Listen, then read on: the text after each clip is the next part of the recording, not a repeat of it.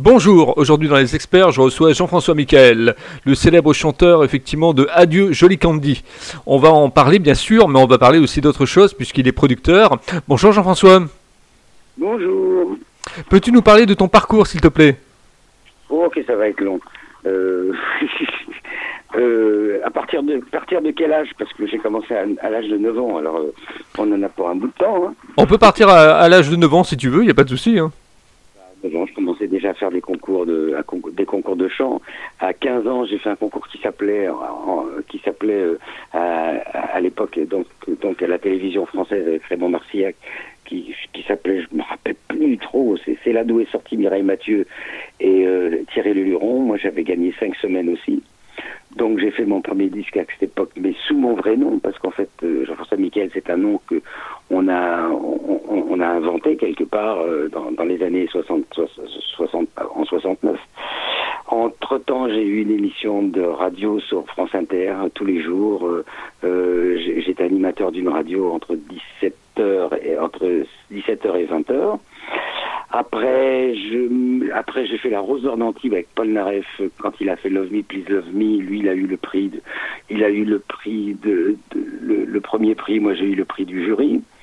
Et après, je suis rentré chez Barclay, donc en tant que directeur artistique, et je me suis occupé donc de Michel Delpech, des Poppies, et puis de de Pierre Vassiliou. Et pendant pendant pendant ce temps-là, euh, donc au moment au moment où, où, où- j'ai réalisé avec euh, pour, pour Michel Delpech White is White, euh, à ce moment-là, et ben euh, Michel Berger qui était mon ami m'a fait une proposition un soir, m'a appelé, me dit tu veux pas me- mettre une petite voix sur une chanson euh, parce qu'on a une super chanson d'été, un slow d'été, mais on n'a pas de chanteur. Est-ce que tu peux venir le faire? Bon, moi je suis allé parce que c'était mon copain et le problème c'est que c'était au disque Vogue et moi j'étais chez, chez artistique chez Barclay. hein. Donc euh, j'avais pas vraiment le droit de le faire, mais je l'ai fait. J'ai posé ma voix dessus et puis je suis rentré dans mon bureau et puis j'ai continué à travailler, à m'occuper de Delpech. Et puis Delpech est devenu numéro un du hit parade avec White is White. Et puis, entre-temps, euh, Michel me rappelle et me dit, il faut absolument trouver un nom parce qu'on va sortir le disque. Donc, on a trouvé un nom qui s'appelait Jean-François Michael. Et, et donc, euh, et, et donc, ils ont sorti un disque et puis... euh, Personne, moi après, moi j'y pensais plus. hein. Moi, je m'occupais de la promotion de, de, de Delpech et puis de Vassiliou parce que je venais de faire un- aussi euh, des, des chansons pour Vassiliou sur mon nouvel album. Et puis alors la résultante, euh, la, la- la résultante de ça, et ben euh, Candy commence à rentrer dans les hit parades. Et moi je suis chez Barclay et les rendez-vous du mardi, euh, les réunions du mardi chez Barclay, j'entendais euh, c'est quoi ce truc qui s'appelle Adieu joli Candy et c'est qui ce chanteur? Il va nous piquer la première place euh, parce qu'on était numéro un avec Delpech et puis d'un seul coup Candy devient numéro un au hit parade. Et, personne ne sait qui est Jean-François Michael, puisque moi je ne voulais pas du tout le dire, parce que moi j'étais, je travaillais pour une maison de disques qui était pas la bonne, qui, était finalement en concurrence avec les, avec les, avec l'autre maison de disques, parce que c'était Vogue, là où il y avait, euh, il y avait il y avait tout ça, à l'époque euh, il y avait tous ces gens-là, François Hardy, Jacques Dutronc, etc. Et puis voilà, et, puis et puis puis à un moment il a bien fallu que je le dise. Alors j'ai on a tourné un clip où j'avais une fausse moustache, les lunettes, on me reconnaissait pas. Voilà, puis, euh, à un moment ou un autre, il a fallu que je le dise à Delpech. Et puis alors donc on est allé au cinéma parce qu'on avait tourné White is White à l'île de White. Et moi j'avais fait mon, ma, tour- ma tournée, j'avais fait mon, tournage à Orly. Et puis, et puis euh, un, un soir, Delpech m'appelle et me dit Viens, on va au cinéma. Parce qu'à l'époque, euh, dans, dans les cinémas, on passait les clips avant les films. C'était des, des vrais. Des, on, on travaillait comme, comme au cinéma, quoi. On appelait ça des Et- scopitones à l'époque. Non, il- Scop- Scop- Scopitone, c'était après, c'était quand les disques sortaient et qu'il y avait des mini-films, oui. Là, c'était carrément dans les salles de cinéma. C'est-à-dire qu'on tournait euh, et, que- et que les, les chansons qui étaient numéro un, on, on faisait des, des- des films en 35 et qui passaient dans toutes les salles de cinéma françaises. Euh, et, et donc, quand tu allais voir un film, donc, tu, avais en, tu avais en première partie ou à, ou à l'entracte ou avant le film euh, les deux chansons ou les trois chansons qui marchaient le plus. Et évidemment, moi, je- moi je- j'allais voir, j'allais voir White is White, mais en fait, ils ont eu la mauvaise idée de, de mettre les deux chansons l'une derrière l'autre.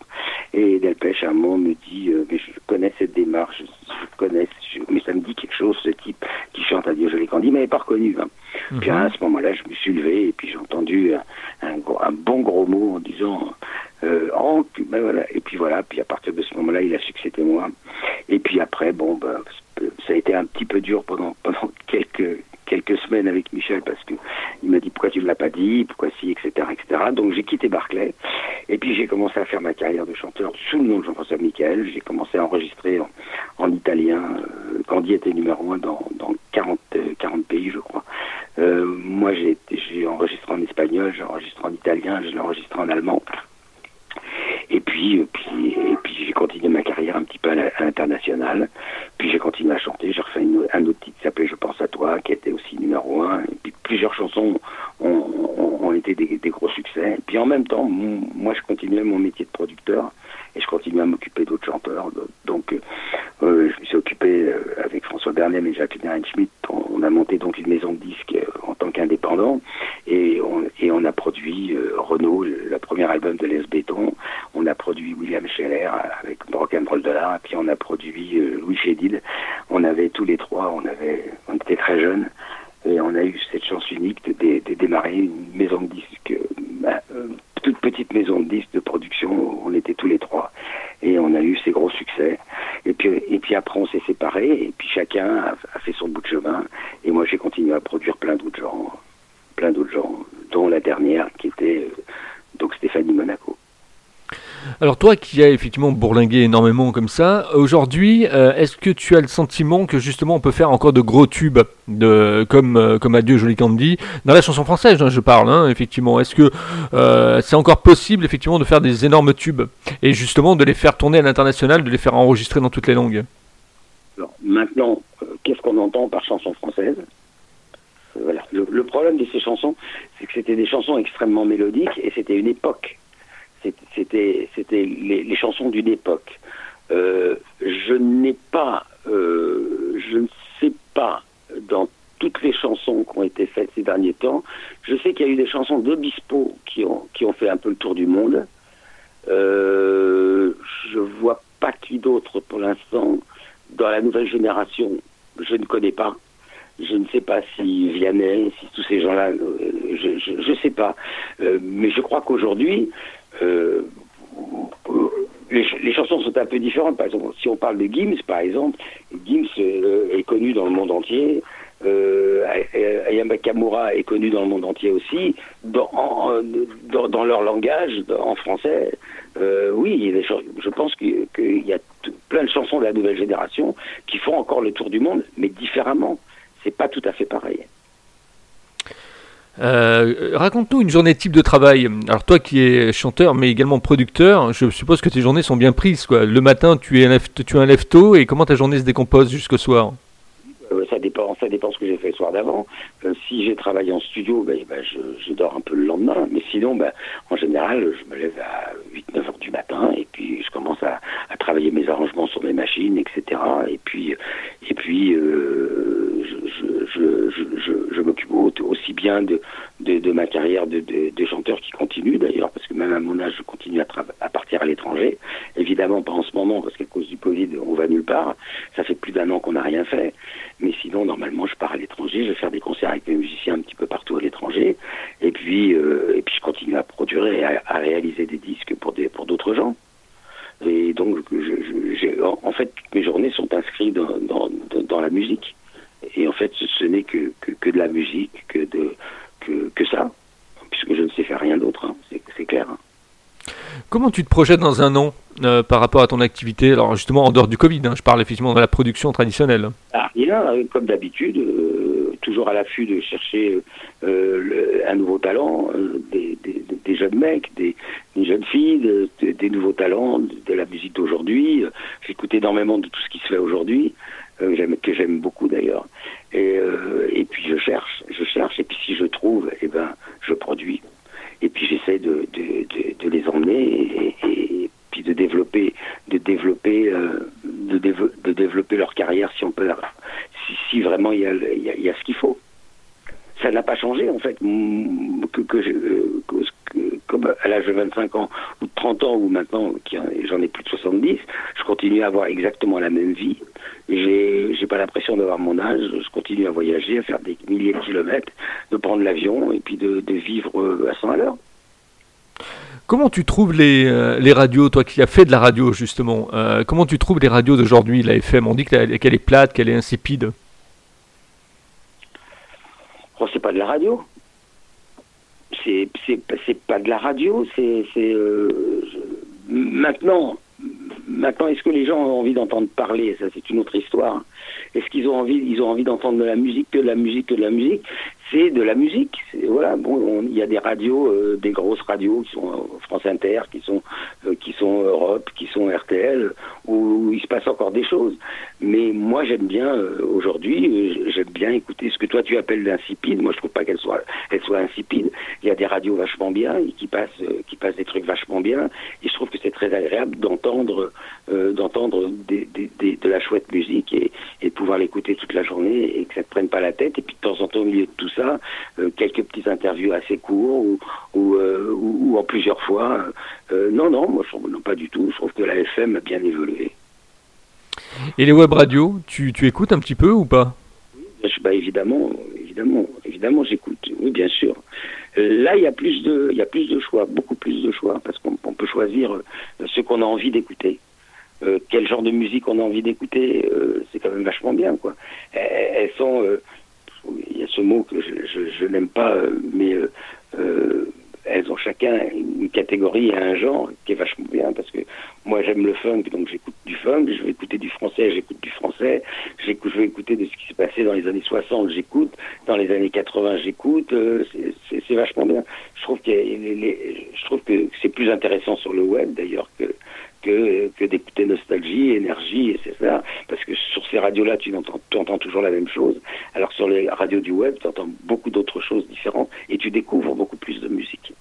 Un côté éclectique, oui. Une ouverture, une, fenêtre ouverte sur le monde. Oui, et puis tu écoutes des chanteurs qui passent pas sur énergie, qui passent pas sur nostalgie, qui passent pas sur euh, sur, euh, sur, euh, sur, sur, sur, sur, la sur la sur la ce qu'on appelle la FM quoi. Il y a plein, il y a pas, il y a pas n'y a, pas du tout. Euh, donc, par contre, tu peux faire ton choix vraiment, quoi. De la musique J'aimerais, Jean-François Michael, qu'on revienne également sur euh, le métier de producteur. Raconte-nous un petit peu ce que c'est qu'un producteur. Qu'est-ce que hum, ça, correspond à quoi euh, et, et, quelles sont ses activités en fait? Quel est son quotidien? Bah, un, producteur, d'abord, il y a plusieurs formes de producteur. Tu as le producteur exécutif, c'est le producteur exécutif, c'est celui qui gère une production. C'est-à-dire que on te donne une somme d'argent, on te donne une somme pour t'occuper d'un artiste. Donc à partir de là, ben, tu trouves l'arrangeur, tu trouves les chansons, tu réalises, la, tu réalises, tu, tu, tu, tu, organises la promotion, tu organises euh, euh tout ce qu'il y a autour du, de, de l'artiste, du matériel, euh, des chansons, du, du, studio dans lequel on va travailler, des répétitions, de savoir quand, voilà, de, tout ça. Et puis tu as euh, ce que moi j'ai fait pendant beaucoup beaucoup d'années. J'étais producteur véritablement, c'est-à-dire que c'était, euh, je finançais moi-même mes productions. J'étais totalement indépendant et donc je faisais exactement le même travail jusqu'à être ingénieur du son, puisqu'en plus j'étais ingénieur du son et je, je commençais de, zéro et j'allais jusqu'au bout. Et après, je cherchais un distributeur qui était ou Barclay ou, euh, euh, ou Universal, ou etc. Et à ce moment-là, je donnais en distribution le produit que moi j'avais fabriqué. Allez, on va terminer cette interview avec la dernière euh, question, effectivement, qui amuse tout le monde. Comment tu trouves ma façon d'interviewer les gens? Intelligente et cool. et cool parce que les questions sont, sont, pas stupides et puis et puis, et puis t'es sympa. T'as une voix sympa, t'es cool, t'es un mec cool. J'essaye, j'essaye.